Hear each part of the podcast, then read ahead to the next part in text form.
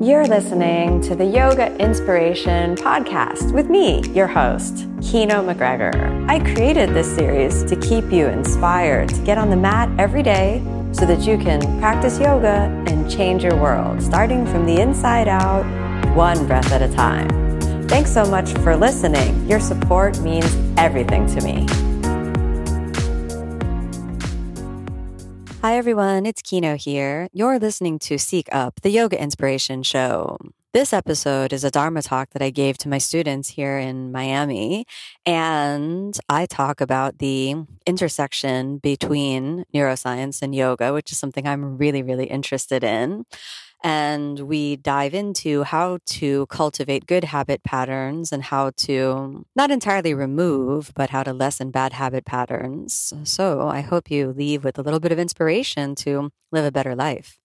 Let's dive in. Hi, everyone. It's Kino here. Thanks so much for tuning in to this yoga inspiration show. I want us to take a few moments to center the mind before we get into the talk, discussion, and Q&A session for today. So if you take a few moments and close your eyes, and just a few moments of mindfulness to check in with the quality of your breath, the quality of your mind, the quality of your emotions, and just notice what is.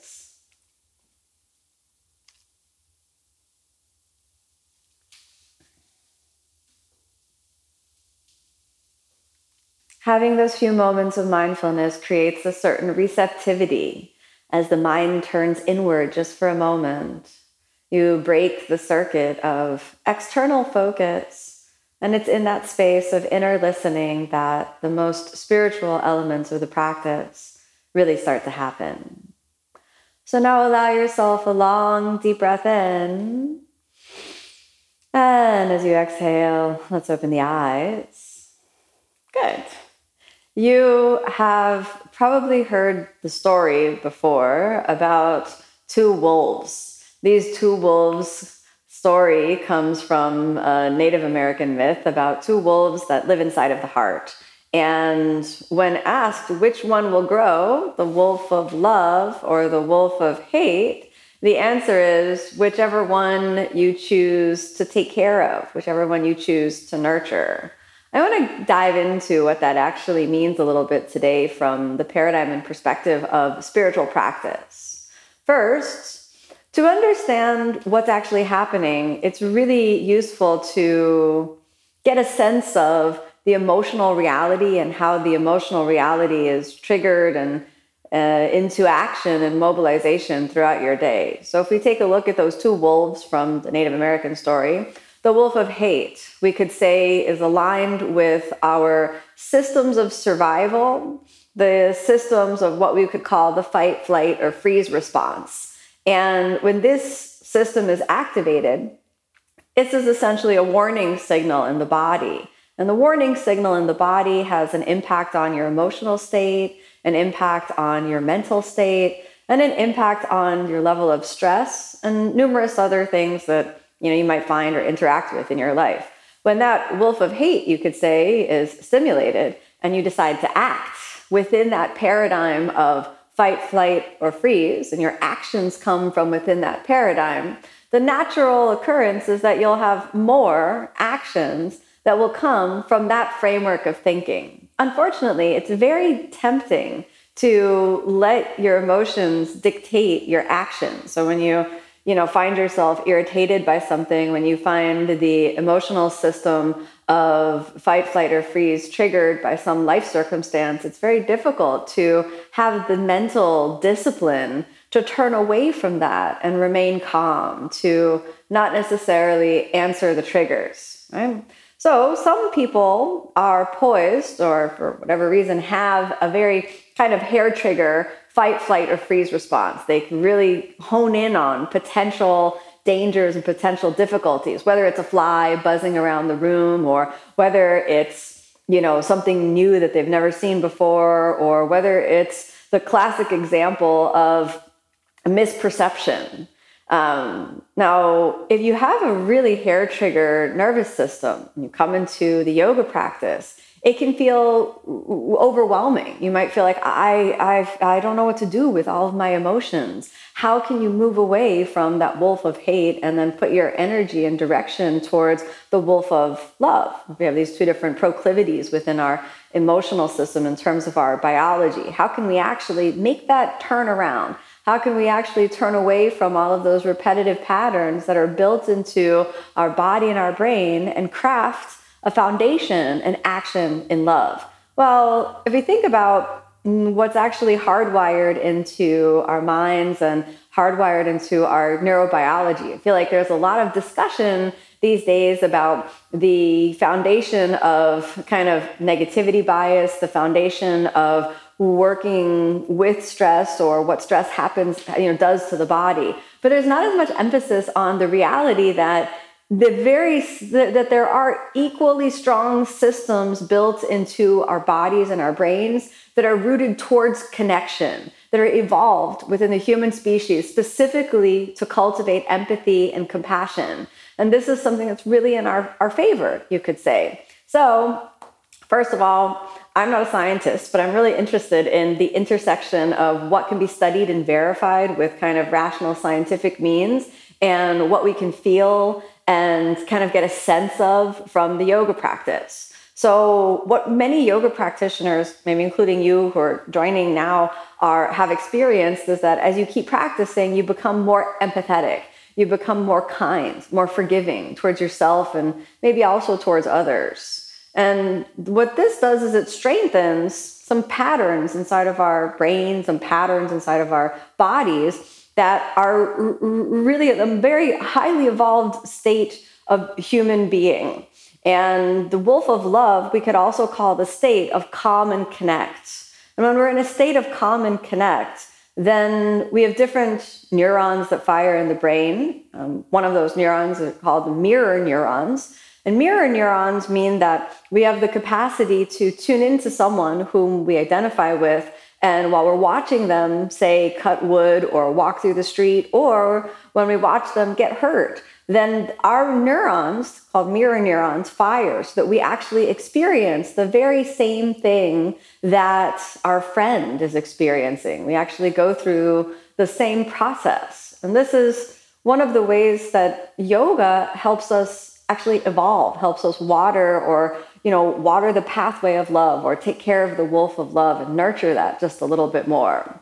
Another thing to think about is that in terms of our evolution, if you think about the evolution of, you know, the species, not only human species, but all species, there's a very particular type of brain cell that mammals uh, are sort of highly evolved, uh, sorry, not highly evolved mammals, but highly evolved primates have. And these are called spindle cells in the neurons. And the spindle cells or a very particular type of cell that allows human beings and primates like chimpanzees and orangutans to engage in complex social behavior. And an example of that that we see that, that's that's shown very clearly in primates is when one of the members of a tribe of primates is suffering, then the others will go and console that individual. And that's something that you know we do as human beings as well. So, one of the evolutionary marks of the human species, rather than what we normally think of as just all of the mental accomplishments, is actually the capacity for empathy. So, what I'd like to present to you today is the idea that the whole practice of yoga is designed to encourage the path of evolution and the path of the raising of consciousness. And the way that this happens is not only to increase intellect, but intellect, of course, is there, but instead actually to increase a path of true compassion and true empathy. So, how do we do that? What's the relationship between the physical poses of yoga and the cultivation of empathy and the sort of deprogramming or unwiring of those hot zones of the fight, flight, or freeze response? Well, let's take a look at it from, again, a physiological perspective. Now, everybody practicing yoga knows one thing for sure is that yoga is really demanding. It stretches your muscles and stretches your body and even stretches your mind, you could say. Now, no matter how well you do the asanas or the yoga poses, meaning no matter how deep your forward bend is or how deep your back bend is, no matter what state your asana is in, after the end of each yoga practice, you leave with a little bit of peace and a little bit of inspiration for life, a little bit of happiness. And one of the ways that that happens is that when your muscles are relaxed and the muscles kind of lengthen and soften and the muscles are relaxed, it sends a signal to your brain that it doesn't need to be on high alert anymore. If the opposite is true, the muscles get tense and there's a lot of tightness and pain in the body, it sends a signal to the brain that maybe things aren't going so well down here in the realm of the body.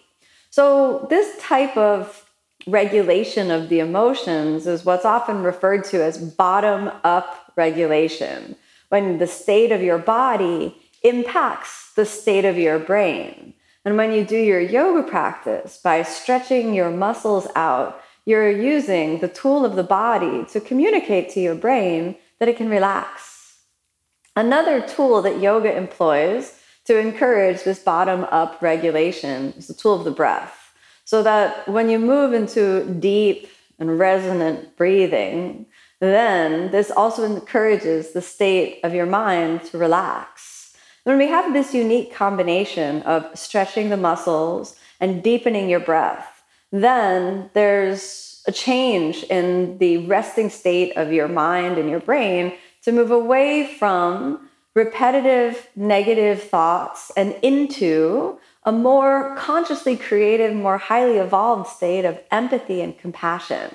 And it's not only about others, but it's also about yourself. You become happier when you practice yoga. You feel better in your own skin. And then there's this feeling of, of just ease and flow that seems to just emanate outward from you.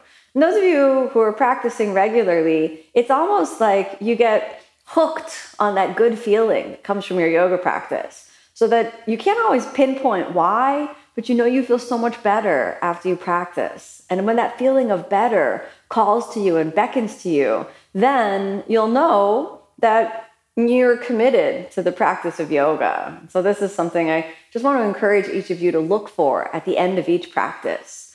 One of the things that can happen for many yoga students is that sometimes we tend to think that success in yoga is equivalent to physical attainment of the yoga poses. But I want you to really reconceptualize your concept of what yoga is we are interested in the spiritual journey of yoga to use the tool of asana as a means to train the mind, as a means to build new patterns of thinking, new patterns of embodiment.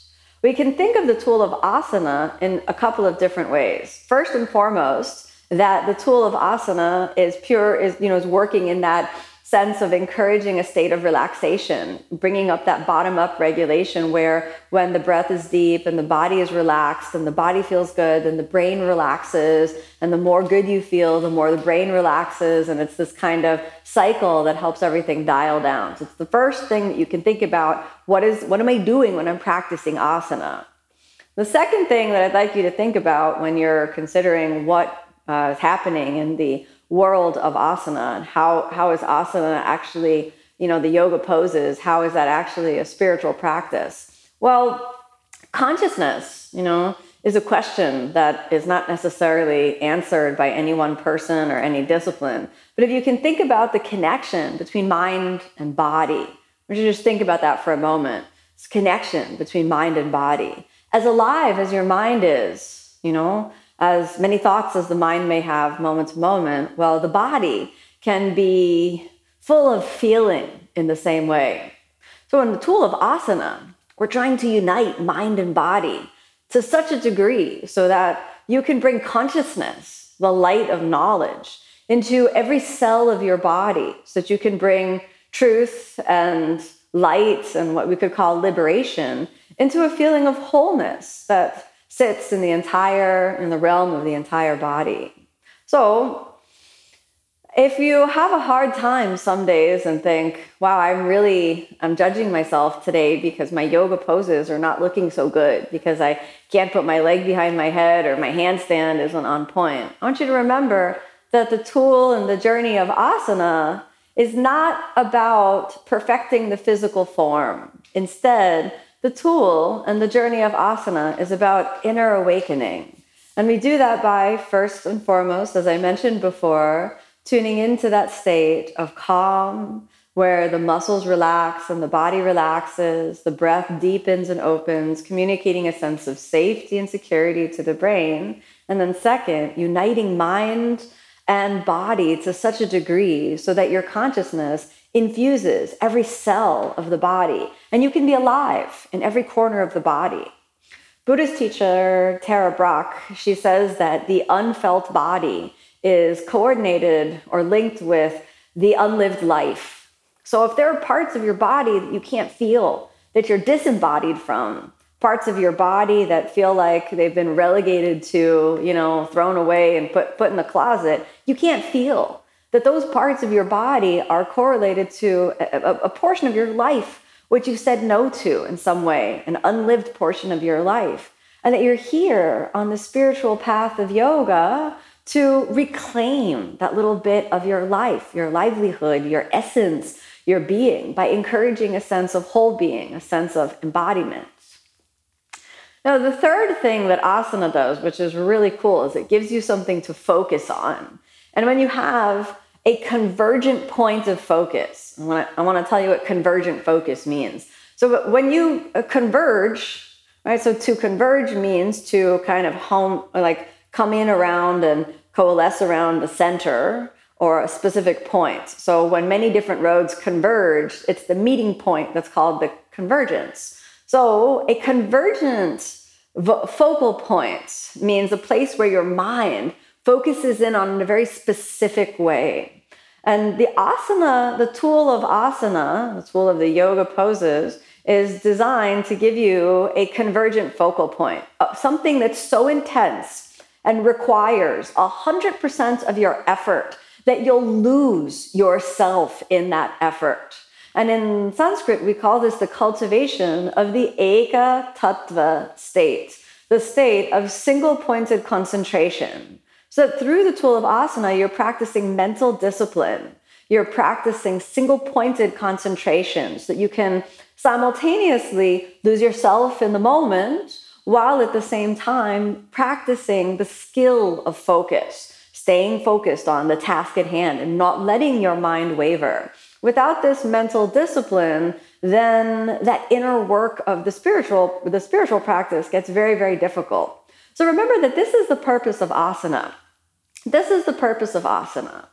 Contained within all of that are some of the health benefits that you'll often read about in the yoga practice, you know, that the, there are all these health benefits of having uh, done and worked on the yoga practice, your digestive system functions better, your immune system functions better. If you add in breathing, the cardiovascular system functions better. The hormonal system can come into balance. Your, you know, the, the, the neurobiology of your brain is in a, you know, a, a very coherent and harmonious state. This is still still somehow a side effect, you could say, of this deeper spiritual journey of the yoga asana. That the yoga asana is there to take your mind into an elevated vibration, sort of a higher state of consciousness. That's the real, you know, inner work of the yoga practice.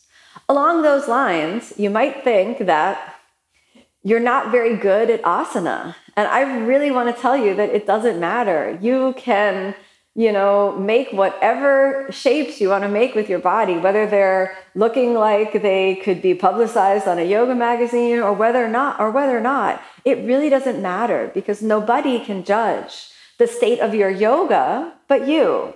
You're the only one who knows your inner experience. Not by asana can you judge yoga. Not by external form can you judge yoga. Only from your inner experience can you taste the state of yoga. Then, once you have moved into an experience of more peace, more harmony, more happiness in your life, the way that I feel like you can really see if your yoga practice is working is if in the mirror of your life you go you see reflected back at you the wolf of love or the wolf of hate remember that story at the beginning of this talk where we have these two different patterns and proclivities that are contained in the animal being of our bodies. We have the potential to work the pattern of hate, and we have the potential to work the pattern of love or calm and connect versus the fight, flight, or freeze response.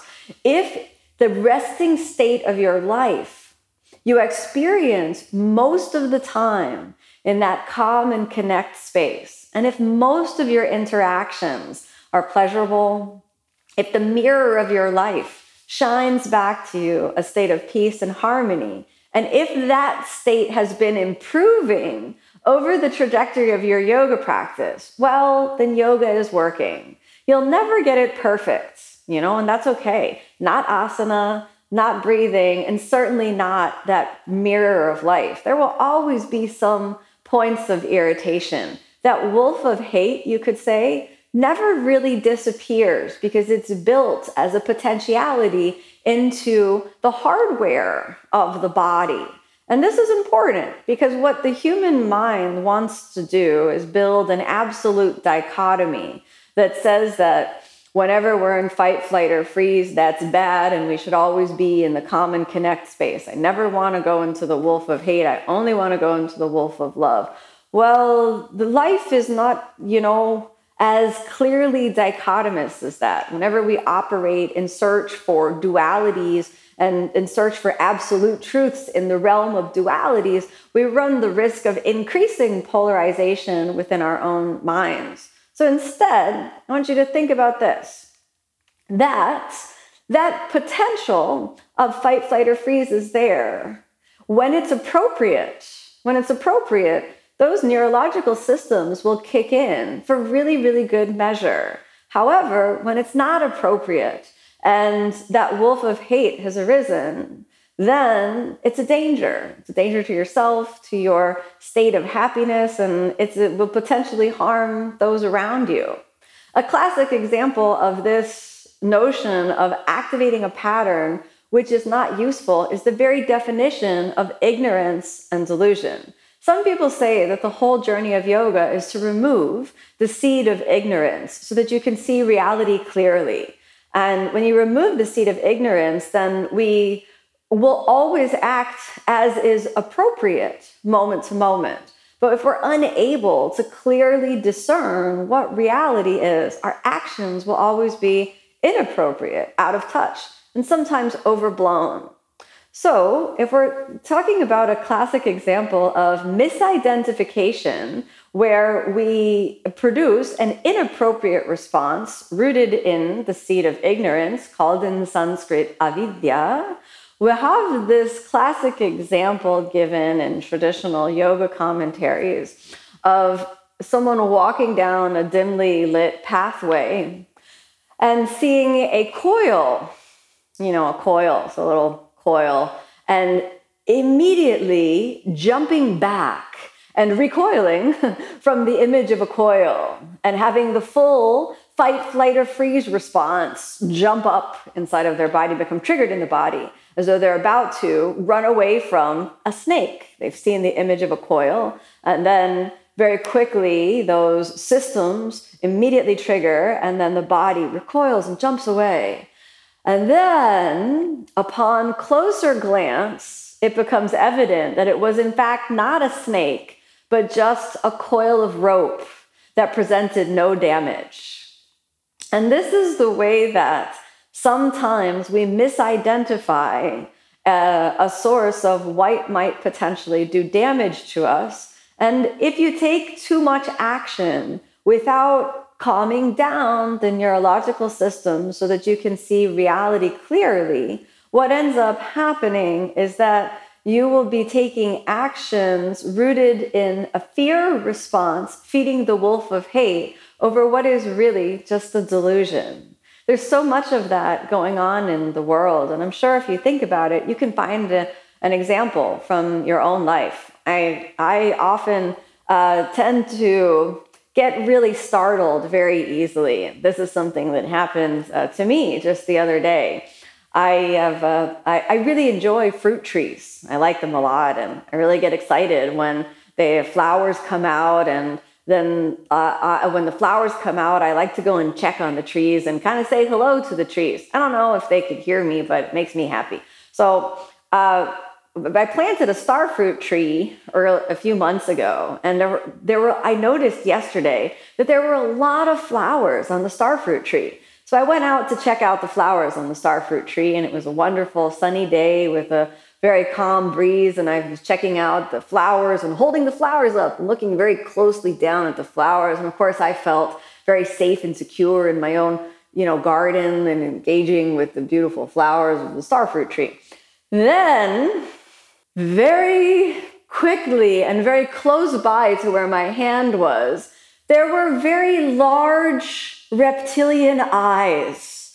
And there was the appearance that I suddenly uh, saw. Uh, I, I didn't even look more closely than that, but I immediately screamed and took a few steps back.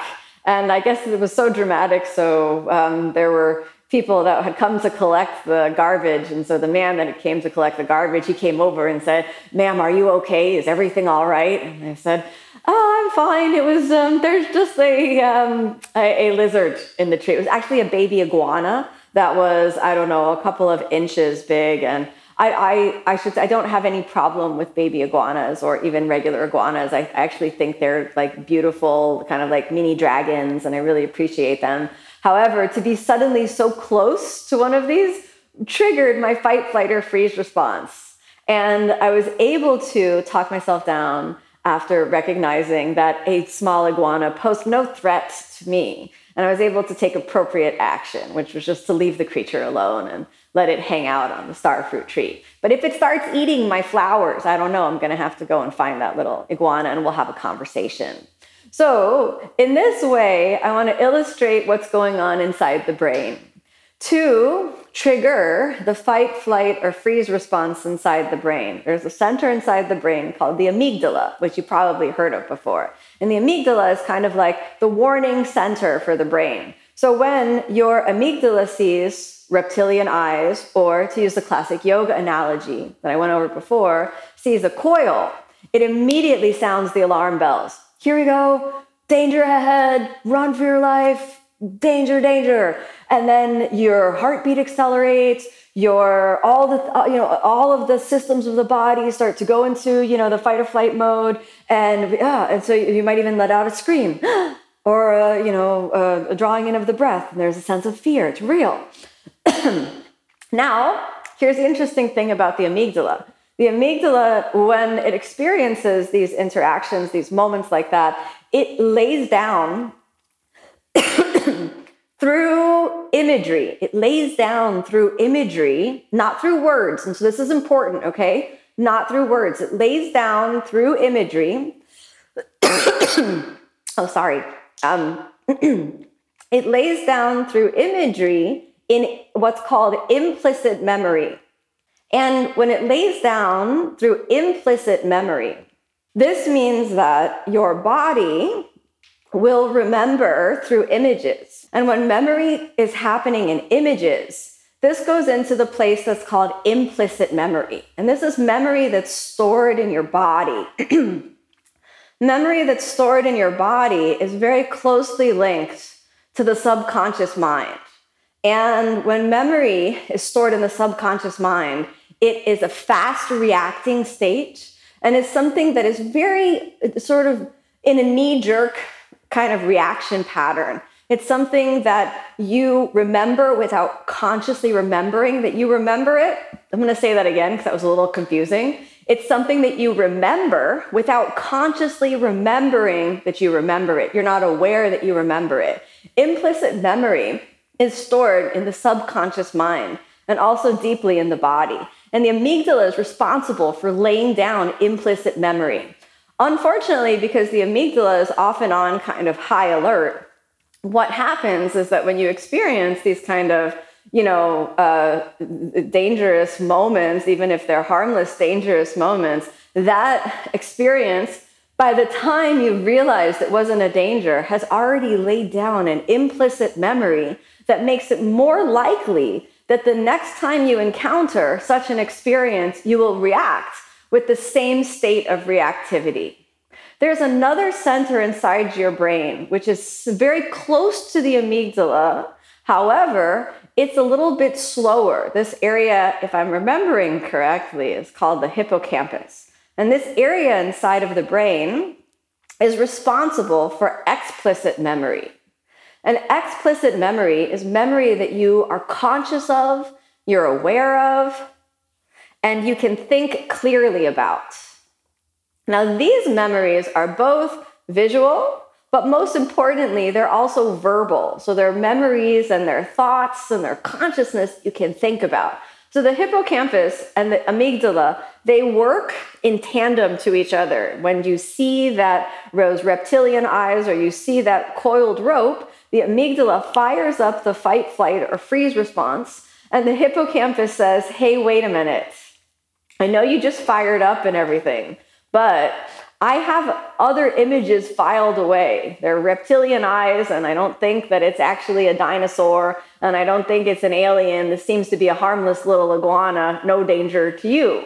then the hippocampus says, I know it looked like a snake, but what are the likelihood that a dangerous cobra is on, you know, a country path? Probably very low. So let's take a closer look. That looks like a rope to me. It's just a rope. You can calm down. All right, so the hippocampus says these sorts of things. The more you practice yoga, the stronger your self awareness becomes, the stronger your ability to observe the state of reactivity that might be present within your body and mind, and then quietly choose not to allow that state of reactivity to determine your actions. In other words, the higher, the sort of higher, more evolved considering consciousness gets emphasized as you continue to practice yoga. As you continue to practice yoga, you're building that eka tattva state, that concentrated mind, which is able to register the triggers of threats while not necessarily feeding the reactive pattern that would make the reactivity increase over time. And when we talk about patterning or rewiring the mind, what we're talking about in the yoga practice is learning how to lay the foundations for more evolution of consciousness. See, when you're happy, when you're a happy individual, when you are a, a relaxed, calm individual, when the resting state, that mirror of your life reflects back to you a calm, quiet, happy existence, the types of decisions that you take are necessarily more empathetic towards others, more compassionate towards others. You can take decisions based on long term impacts of your actions and the actions of those around you, rather than when the resting state of your life and your consciousness is built on that fight, flight, or freeze response. Then the types of decisions that you take are rooted in scarcity and short term thinking. And it's very hard to consider the happiness of others when you're miserable yourself. So, the great gift of the yoga practice is to give you the power, the fulcrum point of this practice is to give you the power to change the way you think about yourself, to change the way you inhabit your body, so that you can literally liberate your mind and your consciousness and continue the work of evolution. So we can raise our vibration and you could say continue the work that is thousands and thousands and thousands of centuries and hundreds of millions of years in the works which is you know the awakening of our consciousness. Now if we have some questions we can take a little bit of time to answer any questions that may have come up for you during this talk if you want to ask any questions, you're welcome to type those into the chat, and we'll take a few questions for today's session. Any questions so far? No questions yet. So I hope it wasn't too boring, everyone. I'll give you a moment if I can see anybody typing. One of the questions that usually comes up is how can how come it feels like all of the bad stuff feels good and all of the good stuff feels so hard? Well, that usually means that we're up against patterning. So whenever we have an existing pattern, when we try to turn away from that pattern, it really feels like we're leaving what's natural and moving into what's unnatural. It's a little bit like the first time that you eat kale. It some, somehow tastes a little bit weird, but then after you eat it a few more times and maybe you don't eat as many french fries and you eat a little bit more kale, then suddenly kale can taste really good. I remember the first time that kale tasted really amazing to me. And I felt like that was a sign that I'd done some pretty good work on changing my lifestyle.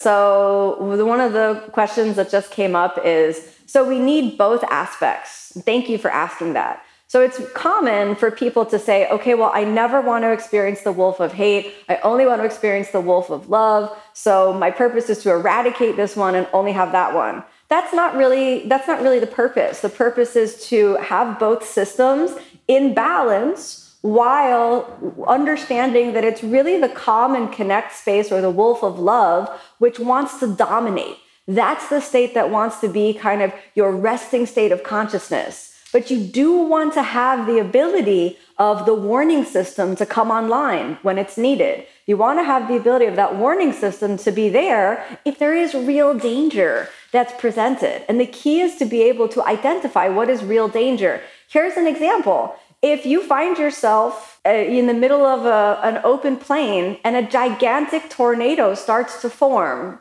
please let your amygdala run wild and let the fight flight or freeze response really you know encourage you to run for shelter. It can save your life. That's why the amygdala pattern is so powerful or that fight flight or freeze response is so powerful. In critical moments it can save your life and it has saved the life of thousands of generations of human beings before us. And you could say that we are evolutionary, in terms of an evolutionary perspective or paradigm, that we are programmed to be hypersensitive to potential things that go wrong. A, a, good example, and, and we're trying to we're trying to change that a little bit. Instead of being hypersensitive to things that go wrong, we're trying to learn now and unlearn that kind of evolutionary pattern and be hypersensitive to things that are going well, to things that are happening that are good, so that that can be our predominant feeling, and not let that wolf of hate, which is the fight, flight, or freeze response, go wild if you're unable to gain control over the reactivity of the fight, flight, or freeze response, this is often referred to as an emotional hijack or an amygdala hijack. When that state seems to hijack your life and make it, you incapable to take good decisions or to carry on with you know, your life in a good space. So, if that's happening, then we want to do some yoga. We want to do some mindfulness practice. We want to learn how to talk ourselves down off of that heightened state of arousal so we can calm the nervous system and just kind of rest into a space where we more appropriately identify what is an actual threat and what is a perceived threat. What is a pattern of threat versus what is an actual threat? And then we're more, we're just more balanced. All right. So someone has asked a question that I'm talking about raising frequency and vibration of consciousness. What does that mean in my view? Okay. Good question. What is consciousness? What is vibration? Right? Like, what is all that? So, let's talk about this from a purely scientific perspective. The brain, you know, this thing up here, thinking its thoughts, it emits a frequency. That frequency can be measured. And that frequency is most often in the resting state of the brain, which is called the beta frequency. The beta frequency is what happens when the brain is just in its kind of default mode, when we're thinking about the future and ruminating on the past and rehashing the same old thoughts and going through a repetitive cycle, it's just going over and over again. That's what we could call the beta frequency.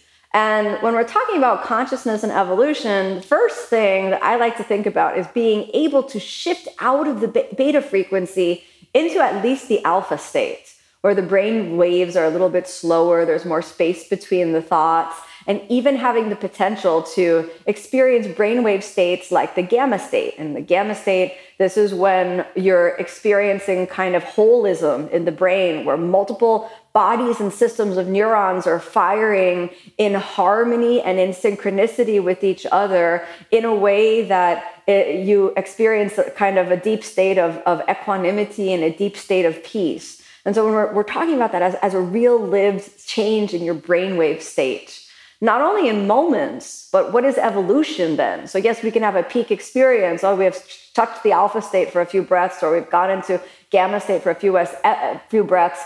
Evolution to me is the idea that we spend, that we consciously train the mind, the, the, the brain, and the body, and our being to spend more time out of the beta frequency into higher, literally higher frequencies of thought and thereby change the space around us. You know, if we're thinking about the future and ruminating on the past, that has a frequency and an energy. It happens in the brain. But there's also a currency or a current, you could say, that's emitted from the heart.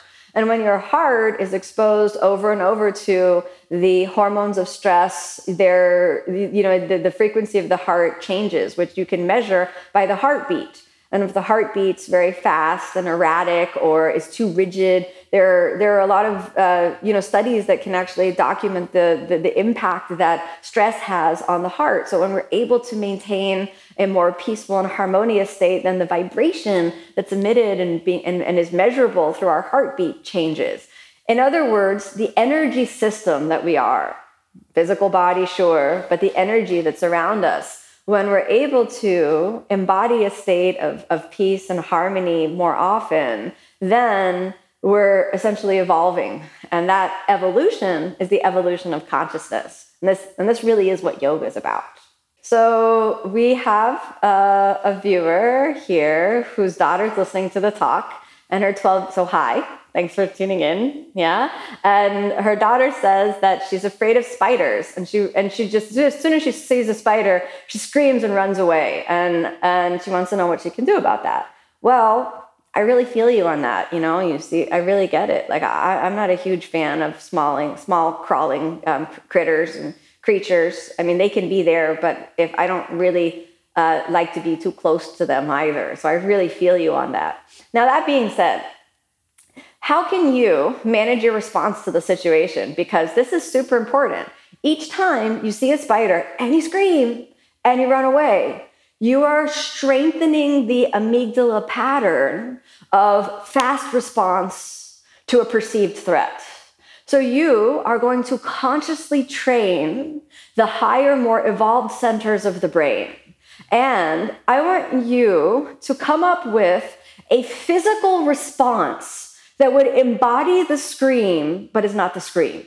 So in this way, you can break the circuit. So you already have a pattern. See the spider, ah, run away. Come up with a new response that is physical. So you're going to break the circuit and you can practice it. So something you could do, and this is you could. Find, I want you to find what works for you, but you want to break the pattern. Do you see the spider?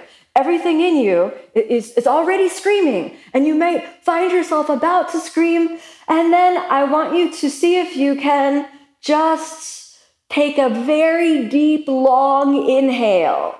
Okay, so and hold the inhalation for a count of five. One, two, three, four, five. And then exhale for one, two, three, four, five, six, seven. And at that moment, you've broken the cycle. Then you could still calmly choose to walk away from that spider. You don't need to hang out with the thing and become friends or invite into your bedroom or anything like that. But what I would suggest you do is find a way so that you can train yourself to be empowered. You can feel, wow, I am not a victim to my emotional responses. I can choose and I can change how I respond in that circumstance. And here's what's so cool you're so young, and if you learn this now, you can do this not only to spiders, but to anything that triggers that state of fear. You can do this in any moment. So remember, so here's what it is that perceived threat, little spiders there, you're about to scream. Maybe you notice that you You take the breath in, so you're about to scream, hold your breath in and count to five. One, two, three, four, five. Then exhale. One, two, three, four, five, six, seven. And that is a circuit breaker that can break the reactive pattern in your mind. And then see what happens. Now you could choose at that moment to start to pattern the cells of the hippocampus, that part of your brain that builds explicit memory, and you could choose to talk to yourself. It's just a spider. It's not a dangerous one. I can see it's not a poisonous one. What could help you strengthen the cells of the hippocampus, which are the more evolved cells, is to actually study which spiders are, are dangerous and which are not. There's only a few that are kind of poisonous you want to watch out for, right? So you want to, and then you'll know, you'll be able to take a breath and calm down and see, oh, this is a harmless little creature. Second thing that I'll tell you about spiders, okay?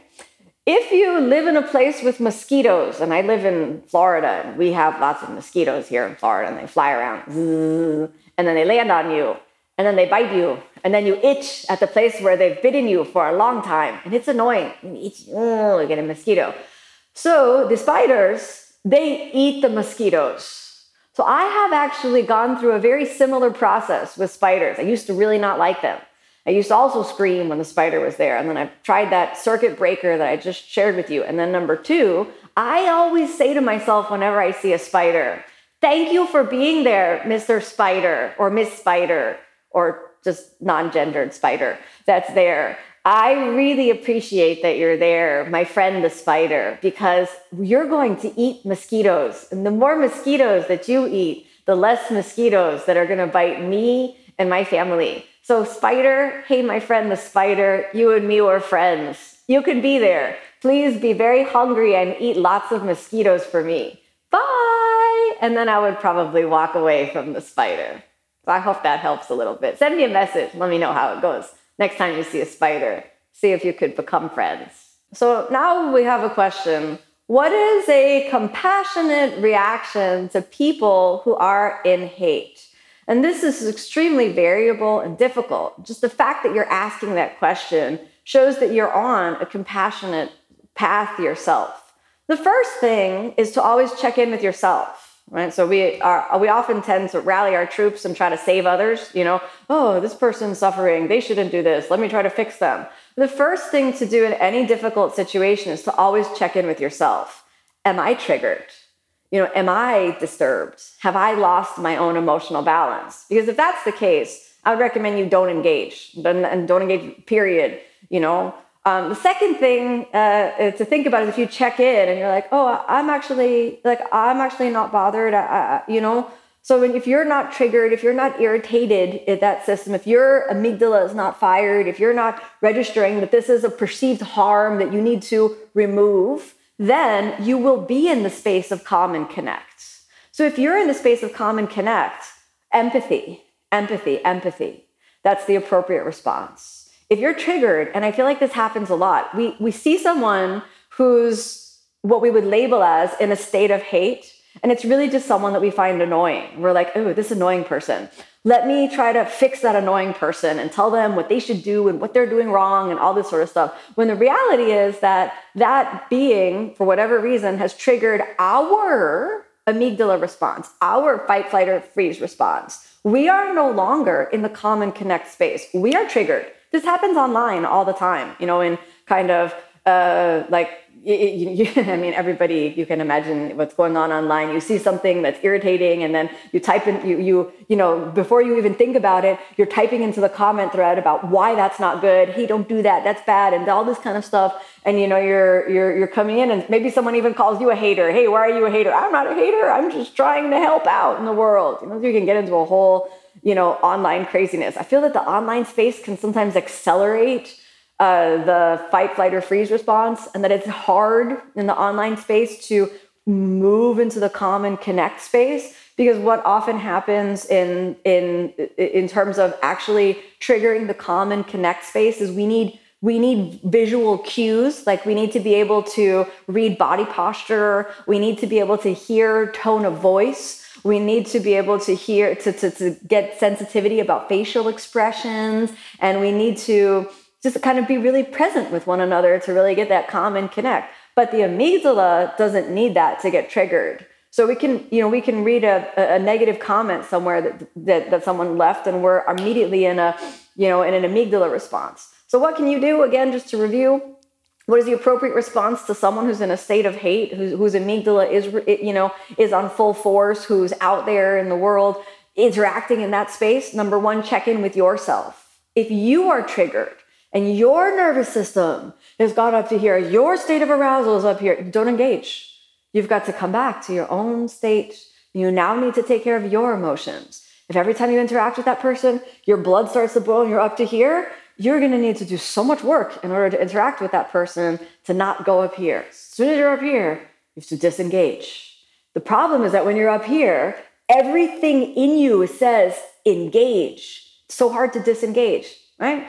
Now, if you check in and you realize, oh, this being is suffering, then you all, all you will already be in the appropriate response, which is a state of compassion, a state of empathy, a state of, of true caring, where you're looking at this being in you know with the same care as you would look at a wounded animal. You know, you walk on the side of a street, and if you see a dog with a broken leg, you know you don't need to.